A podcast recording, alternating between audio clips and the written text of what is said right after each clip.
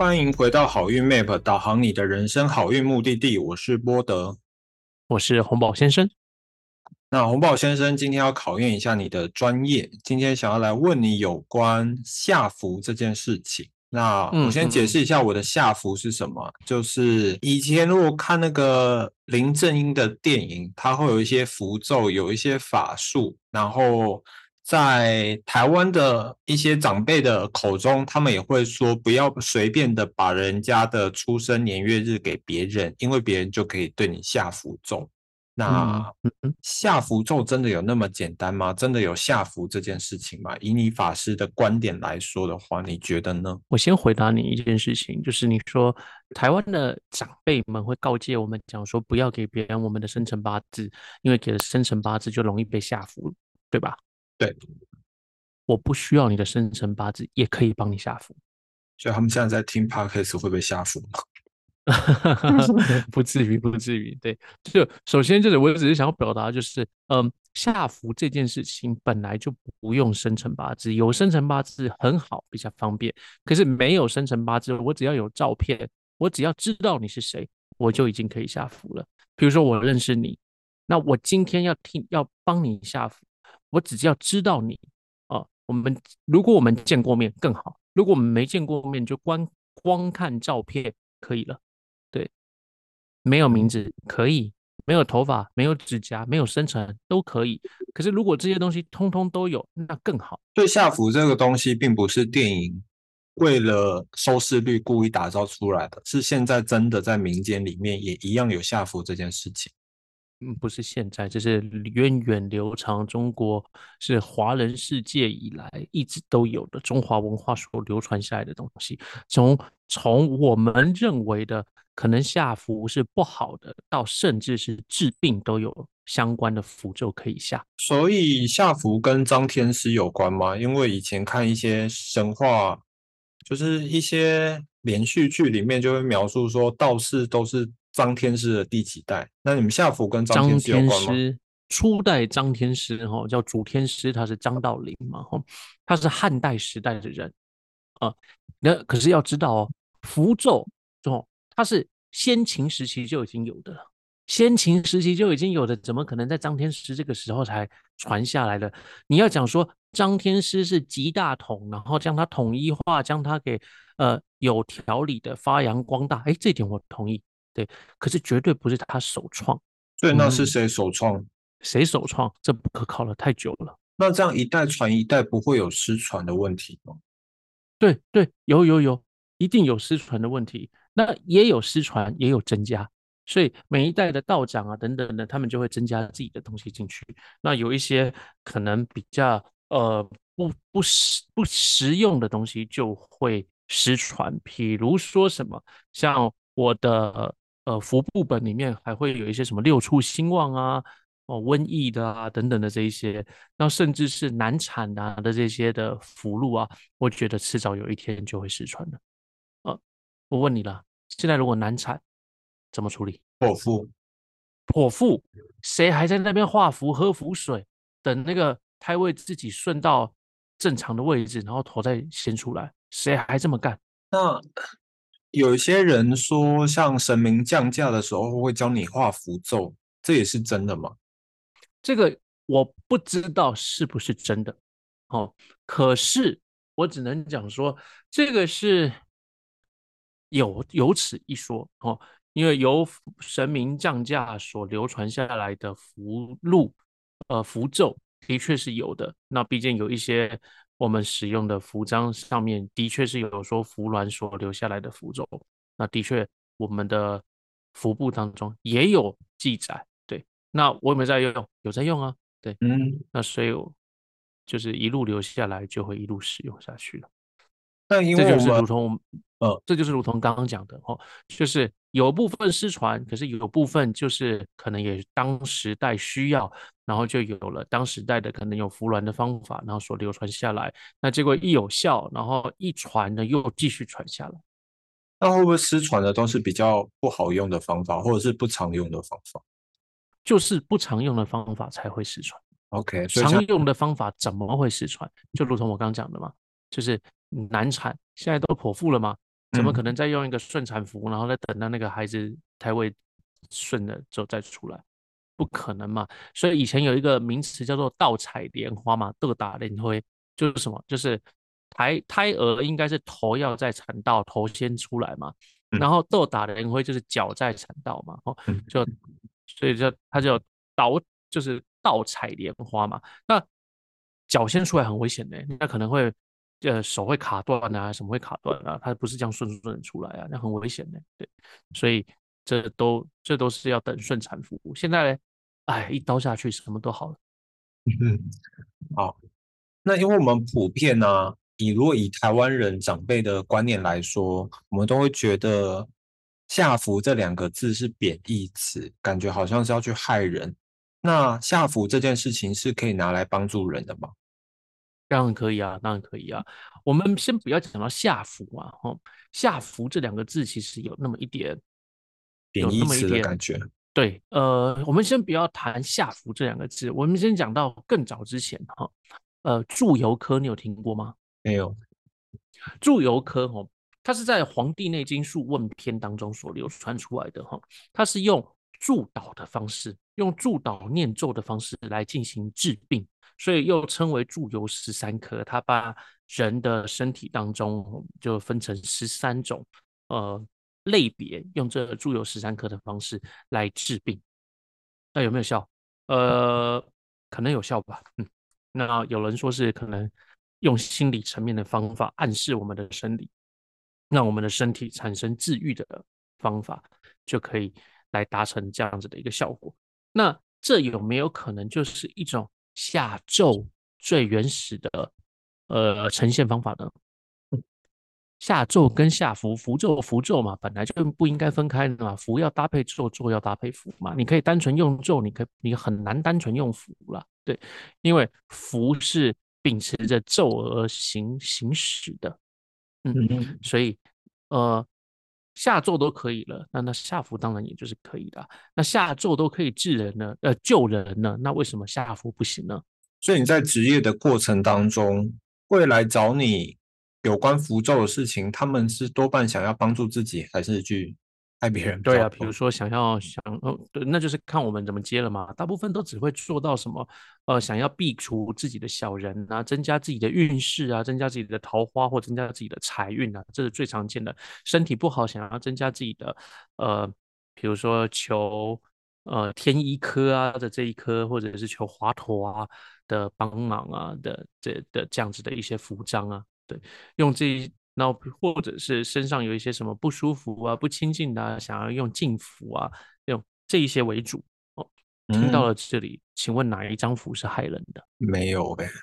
可是的确有害人的，也有什么几天使人发疯啊等等的这样子的这样子的一些符章。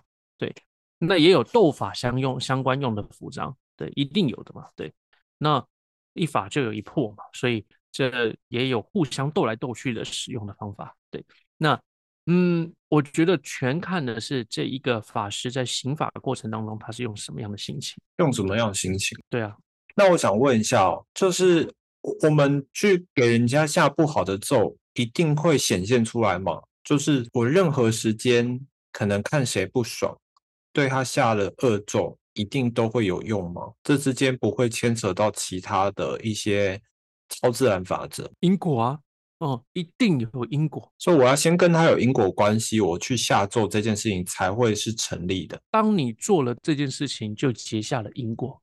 所以下咒这件事情呢，一就是不能随便乱做哦。下咒也好，下符也好，本身就是这就是束缚因果的一种呃一种方法，对。不是很推荐大家去下恶咒。如果你都是以祝福的角度去祝福每一个人，然后下的都是这些好咒等等的，那你就去下吧。对，反正这是好事。所以下咒就是法师在扮演这个下咒的过程当中，他自己会牵涉到因果之中吗？还是你只是一个服务的角色？这，嗯，你这问题很好。不不不，你这问题很好。首先，一个法师。在处理一件案件的时候，最难断的就是因果，可是最需要断的也是因果。哦，比如说今天夫妻来求和和，哦，夫妻和和本来就已经是夫妻了，夫妻来求和和叫做名正言顺，对不对？你到底帮不帮他做？要要好，可能他命中注定的是他跟他小三在一起，哦，然后这一个夫妻分开之后，各自夫跟小三在一起才是他的正配，而妻会遇到一个这辈子最对他最好的男人。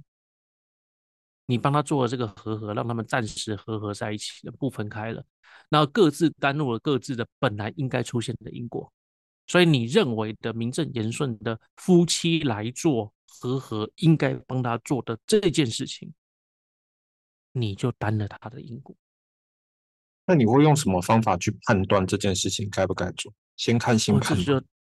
一来我会看星盘，二来实在就是要，呃，我们法师有我们法师自己的方法哦，来去，呃，比如说来询问或者是来观察，到底他这一件案子是该接还是不该接的。对，那总之啊，钱哦，每个人都想赚，到了你的面前的时候，到底该赚不该赚这件事情，真的会很亮嘛？对，所以一般人可能就会想说赚。可是有的时候，就真的这个赚与不赚之间，一定要考虑清楚。那如果像这种单的因果，会马上显现在你的生活当中吗？我举例来好了，可能这个人你算他要出车关，你给他一个车关符，但是他毕竟就是要经历这个车关，那他因为你的车关符而没有车关，你会这个法师他本身会发生什么事吗？我觉得还好，我觉得还好。首先哈，因为在法师而言呢，我们有一个有一个名词叫做“千处来求，求我灵符千处现；万家相请，请无自杀万家心”。我们不会主动去燃起这个因果，我们都是你来跟我们，你看千处来求，你来求嘛；万家相请，你来请嘛；你又来求，你又来请，是你来请我们出手做了这件事情，我们只是顺应了这个因果。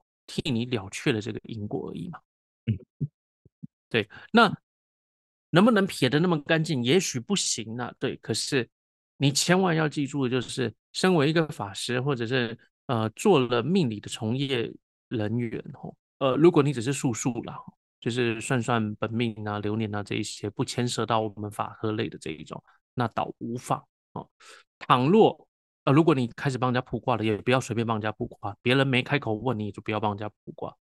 流年也是啦，这些东西都是都是等别人开口问你才做。不要觉得自己很厉害，就是哎，我帮你看一下，哎，我帮你怎么样的？不不不，这不太好。我们就会认为这是牵牵涉因果。对，嗯。可是如果一旦是他自己主动来开口向你询问的时候，就是他跟你之间的因果，他已经挑起了这个因了。嗯，那请你顺这个因了却了这个果，这也是了却因果的一种方法。所以你在从业的过程当中，比较少接到那种要去害人的。那像你有是有有啊有啊，怎么会没有？不接就好了。那他们都是想要怎么害人？他们都是电影看太多了，就以为我们就可以跟那个降头师一样，做了一个什么东西就可以让他什么半夜流血啊，肚脐里面爬钉子出来啊，等等的。对。那降头师做得到这种事吗？的确有的有啦，哦，可是我是做不到的啦。哦，那像我有曾经听闻过法师之间会互相斗法，你有遇过斗法？你有遇过斗法的事情吗？有遇过，嗯，那真的要在神坛里面亮亮亮亮亮？不用不用不用不用，呃，有遇过是有遇过，只是因为台湾人哦天性比较上礼数啦，哦，我们比较崇敬于礼仪之邦嘛，所以。大家都点到为止，只是试你功夫高低啦，所以碰一下也就结束了，所以大家就知道彼此，然后不会痛下杀手，所以点到就好，所以大家就各自安置，就是各自就是各自安好，点到就好哦，所以基本上就是这样就落幕了，所以不需要什么大心动发，有的没有的，没有没有没有，不用搞那么复杂。那我们刚刚提到的比较偏向是客人来找你做。下符咒这件事情，那你刚刚讲多半都还是以为自己好为出发点。那你有没有遇过有人来找你，然后他说他被人家下符咒这件事情？有啊，很多啊。那他们通常身上被下了什么符咒？但是怎么显现出来的？我应该这样讲了哈，怀疑自己被下咒的很多，可是真正自己被下咒的很少。哦，嗯，大部分都是自己心里有鬼的很多，又或者是他可能是冲撞的年月日时煞，又有可能是土煞，可能是煞方煞方神啊，或者是呃这种九良星啊的这种这种煞神哦冲撞到了，然后更多的都是中暑，就结果以为是 下冲，结果是中暑。对对对对对，更多的都是这种。那百里挑一真的中咒的人，他们通常是中了什么样的咒？有吗？中真正中的吼，我怎么觉得是卡到比较多啊？如果你真的说我这边处理到了案件，真正中咒，我们没处理过。这疑似中咒好多，真正中咒查了下去，真正是中了魔法师发的咒。我没遇过，啊，可是真正中了某降头师的法的，哎，有个几件，对，所以我讲华人比较呃比较温文温温文一点哦，对，那所以这这这的确有东西就不同了嘛，对，我们一直在讨论下咒嘛，可是如果你要换到其他文化里面下降头下蛊，这可能就是层出不穷了哦，而先不扯到那边去，那。如果是纯粹讲下咒中咒这件事情，哦，中了伏法稍微少一点，没那么多啊。那可是煞道卡道比较多。那会不会是我们的长辈的那一代比较兴盛下咒这件事情，所以他们真的很在意说八字给别人会像他们都是说八字不能给他正确的时间，可能说乱给一个时间，会不会是以前的人这种东西比较盛行？可是因为看的名字。就是知道了你的人就可以了，对，看了你的照片，跟你互动过，跟你吃过饭，这这都都可以成为替你下咒的因啊。为什么一定要吃到生，一定要知道生辰八字？知道生辰八字跟跟你接触过，我觉得跟你接触过更容易啊。那你们以前在学习下咒的过程，会不会有需要找白老鼠的状况？不，没有，没有。对，因为呃，我们学解咒多，学下咒少。然后学的下咒就那几个哦，那一下都很严重，所以实在不敢试哎。对，一下哦，那什么样的七天就要使使人发疯？你没事去吓人家七天发疯干嘛？那如果今天真的有一个客人，他希望下这个咒，你觉得满足什么样必备条件？你会帮他下这个咒？我不会帮他咒，我不会帮他做啊。这基本上都是给我们法师治保用的，比如说什么。在什么时候做？比如说斗法哦，那他已经伤及我妻儿，对，杀我父母哦，那没什么好说了。不是今天不是你死就是我亡的这种情况之下，我就下死咒了。对，反正下完那我们就比功夫嘛，不是你走就是我走嘛，两个人差赌了。对，就是在赌这种东西了。你给我多少钱，我需要拿我的命去跟对方赌。哎哎，如果我替你下了这个咒，我下出去了，我被破了，我会被反噬。哦，还会被反噬？不一定全部都会被反噬，可是我会有一定一定程度的受伤，最起码我德性也会受损嘛，对不对？嗯哦，那在这样子的条件之下，到底你是要用多少金钱来填补我的这样子的一个损伤啊？嗯，不可能啊，这是法师自己自保用的了，对。谁要赚你那一点点钱，然后替你做这些事情？所以每个法师学这个法术都是为了要防身用。照理而言，他真正留这个法术下来的祖师爷留这个东西，就是让我们在这一个时候，在这个时刻保护自己用的，谈判用的。你中了我的咒，我中你的咒，那我们现在 要不要和好？这样子的时候就互对对对互相解要 对，要么就是比看谁的祖师厉害，在在后面可以帮你撑久一点。对，开玩笑了。可是就这个概念，就这个概念。所以祖师还有分不同人，我以为法师的各派各派就不同人啊。对对，同派也会有不同水啊。OK，那那你就你所知，目前的祖师总共会有？哦，那没办法这样算，没办法这样算，太太多了。OK。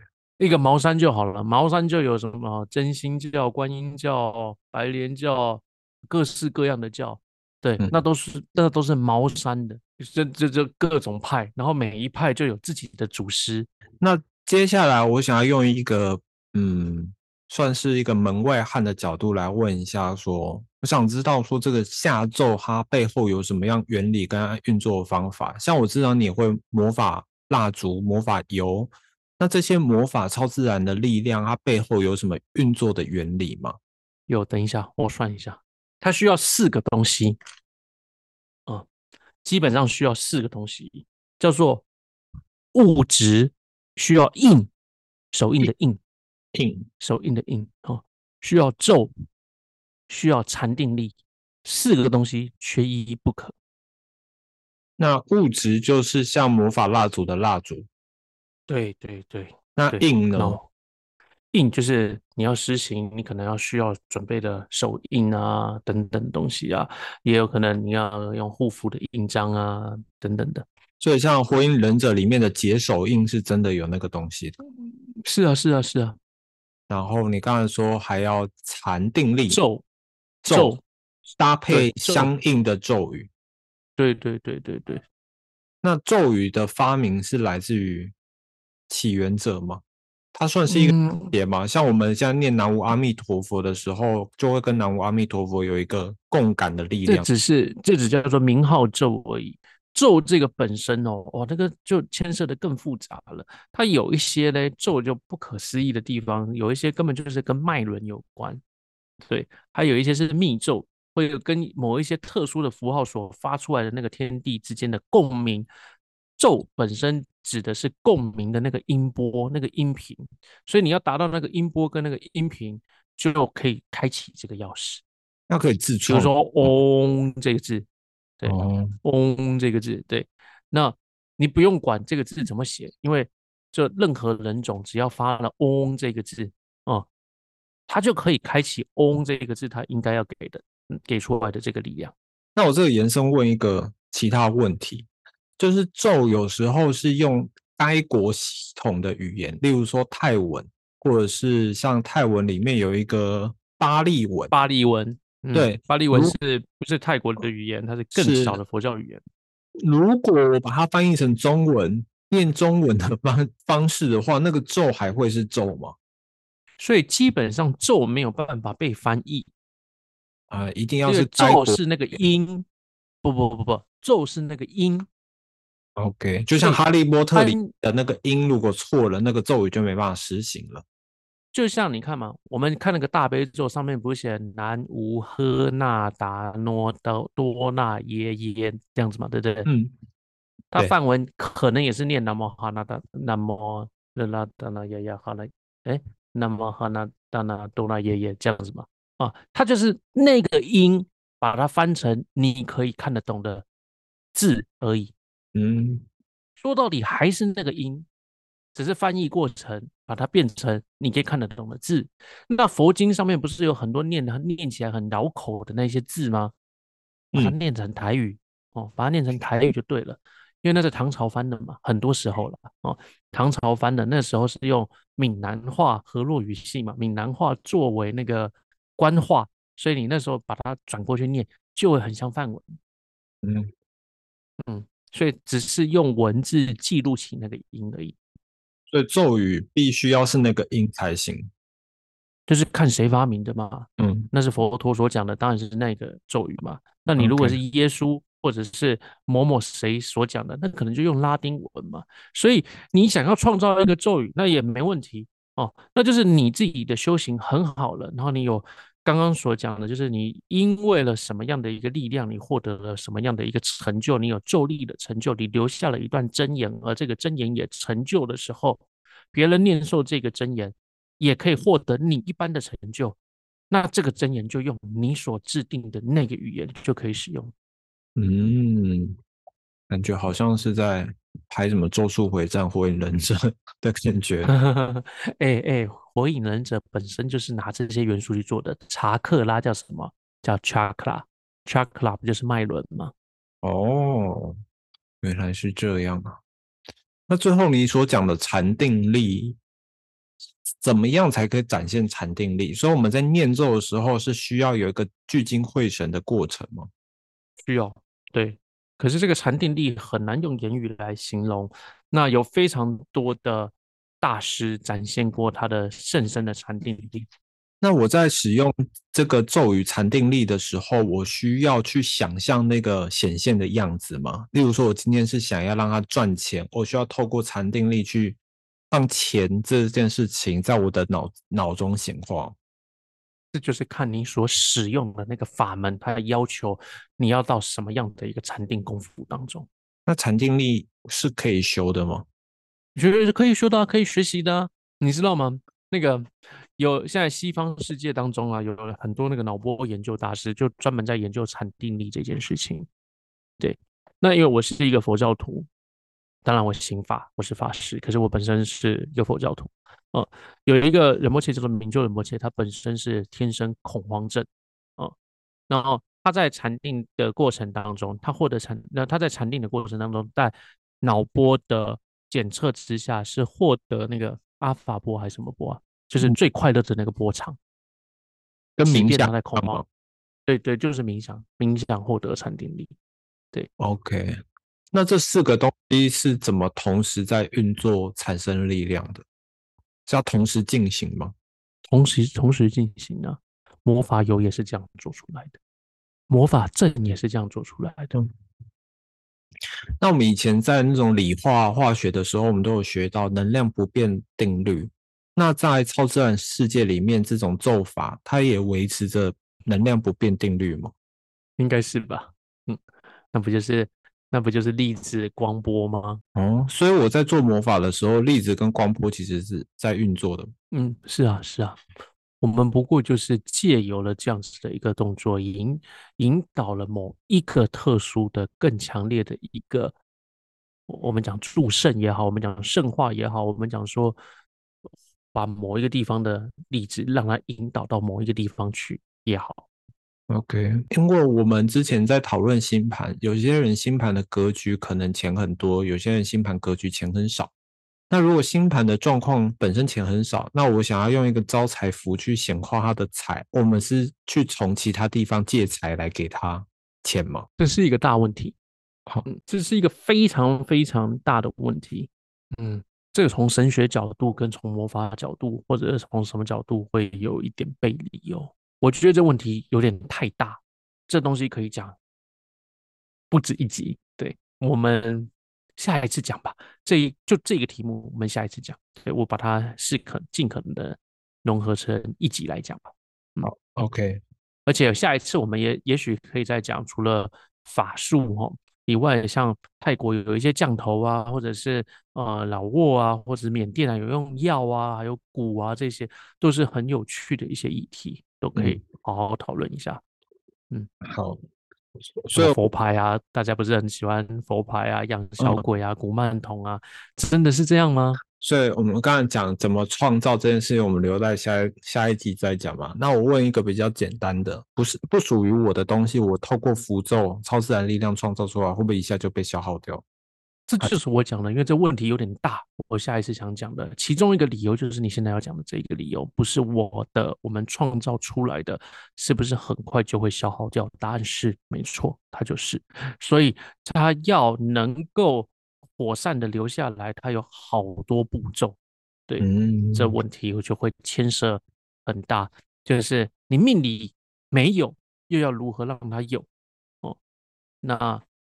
这不是那么简单处理，可是单靠一个魔法商品能不能有用？有用，那有用，它又是如何有用呢？这就是先回答你，都不是我的，我们能不能创造出来？能创造出来，可是会怎么样？很快消耗掉，没错，是这样子的。嗯，好，所以我们从前面下咒感觉是一个恐怖的事情，到后面发现下咒其实大部分是拿来帮助人嘛。那你觉得你的客人多半是为了什么事情会寻求就是咒术下符的帮忙？比较是哪个类型？大部分啊，大部分都是为了赚钱。赚钱？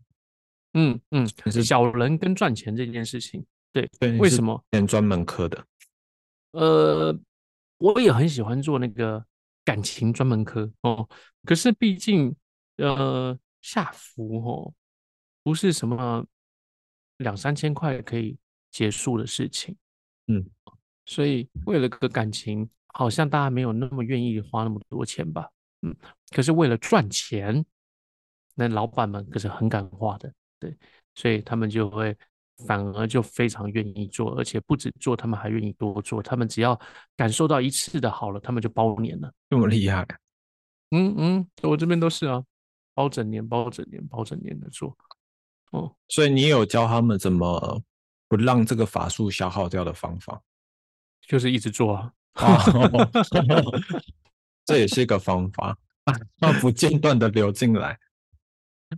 对，那当然了，那这因为三一命相谱嘛，对不对？每一颗它都有它自己能够掌握到的东西嘛。一命二运三风水四积阴德五读书，如何改命？命当然不能改嘛。那剩下的东西就是倒过来做嘛。那当然，你一关一关替他把关，一关一关替他替他守护，然后只要他肯认真配合，一关一关都做，我觉得不太困难。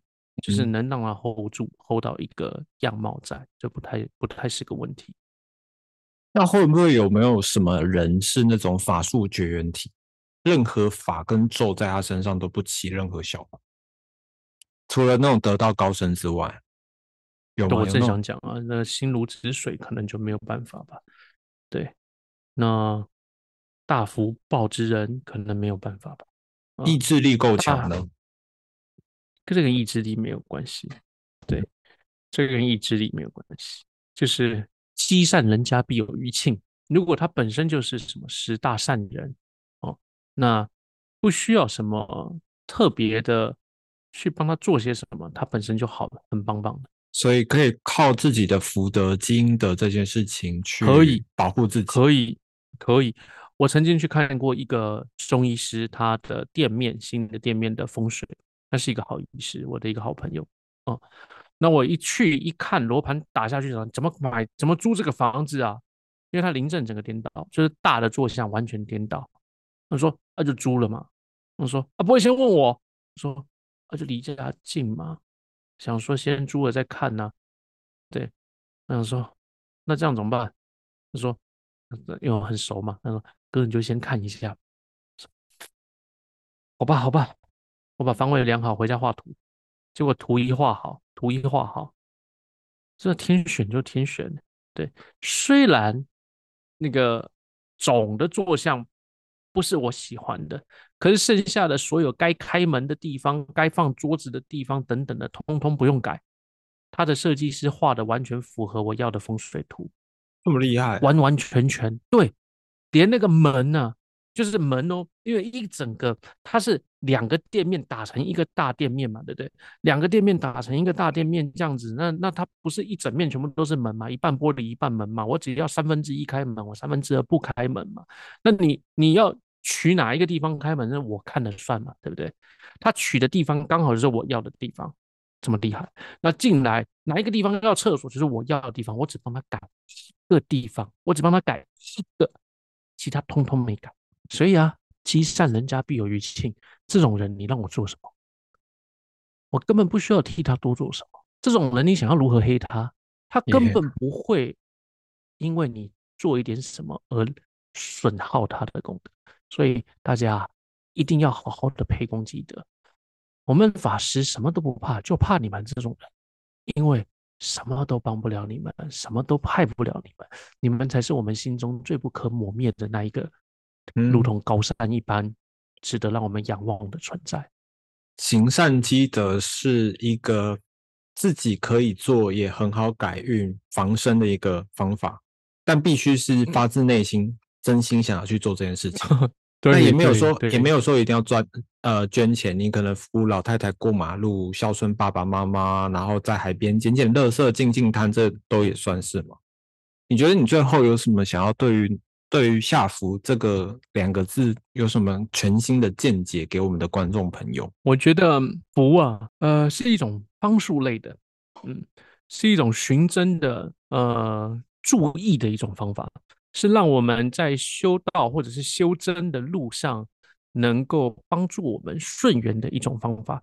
它并不全然一定要是邪恶的代表，它可以是能够帮助我们成为。助缘顺缘的一种助力，大家请不要都用着那种什么不好的角度看它。不过，的确有一些呃昧着良心做事的非良善的一些法师，的确是用这些手段来讹钱也好，或者做坏也好，对。可是这跟符咒本身是没有关系的，这与施法者的呃价值观以及他的呃行事风格、呃道德标准还是有比较大的关系，所以跟法本身无正邪了。而是实刑法者，他到底是正是邪比较重要。再来培功积德，才能让你处处遇到好老师，甚至不用遇到好老师，才能处处都是遇到好贵人。嗯，了解。好，那听完这一集呢，如果观众朋友对于下咒或者是法师相关的问题有兴趣的话，也可以在我们的 p o c k e t 下面留言。那你也可以把这一集分享给。对于下符啊、咒语啊、法师相关有兴趣的朋友，那我们今天这集就到这边。我是波德，我是红宝先生，感谢大家的收听，我们下周见喽，拜拜，拜拜。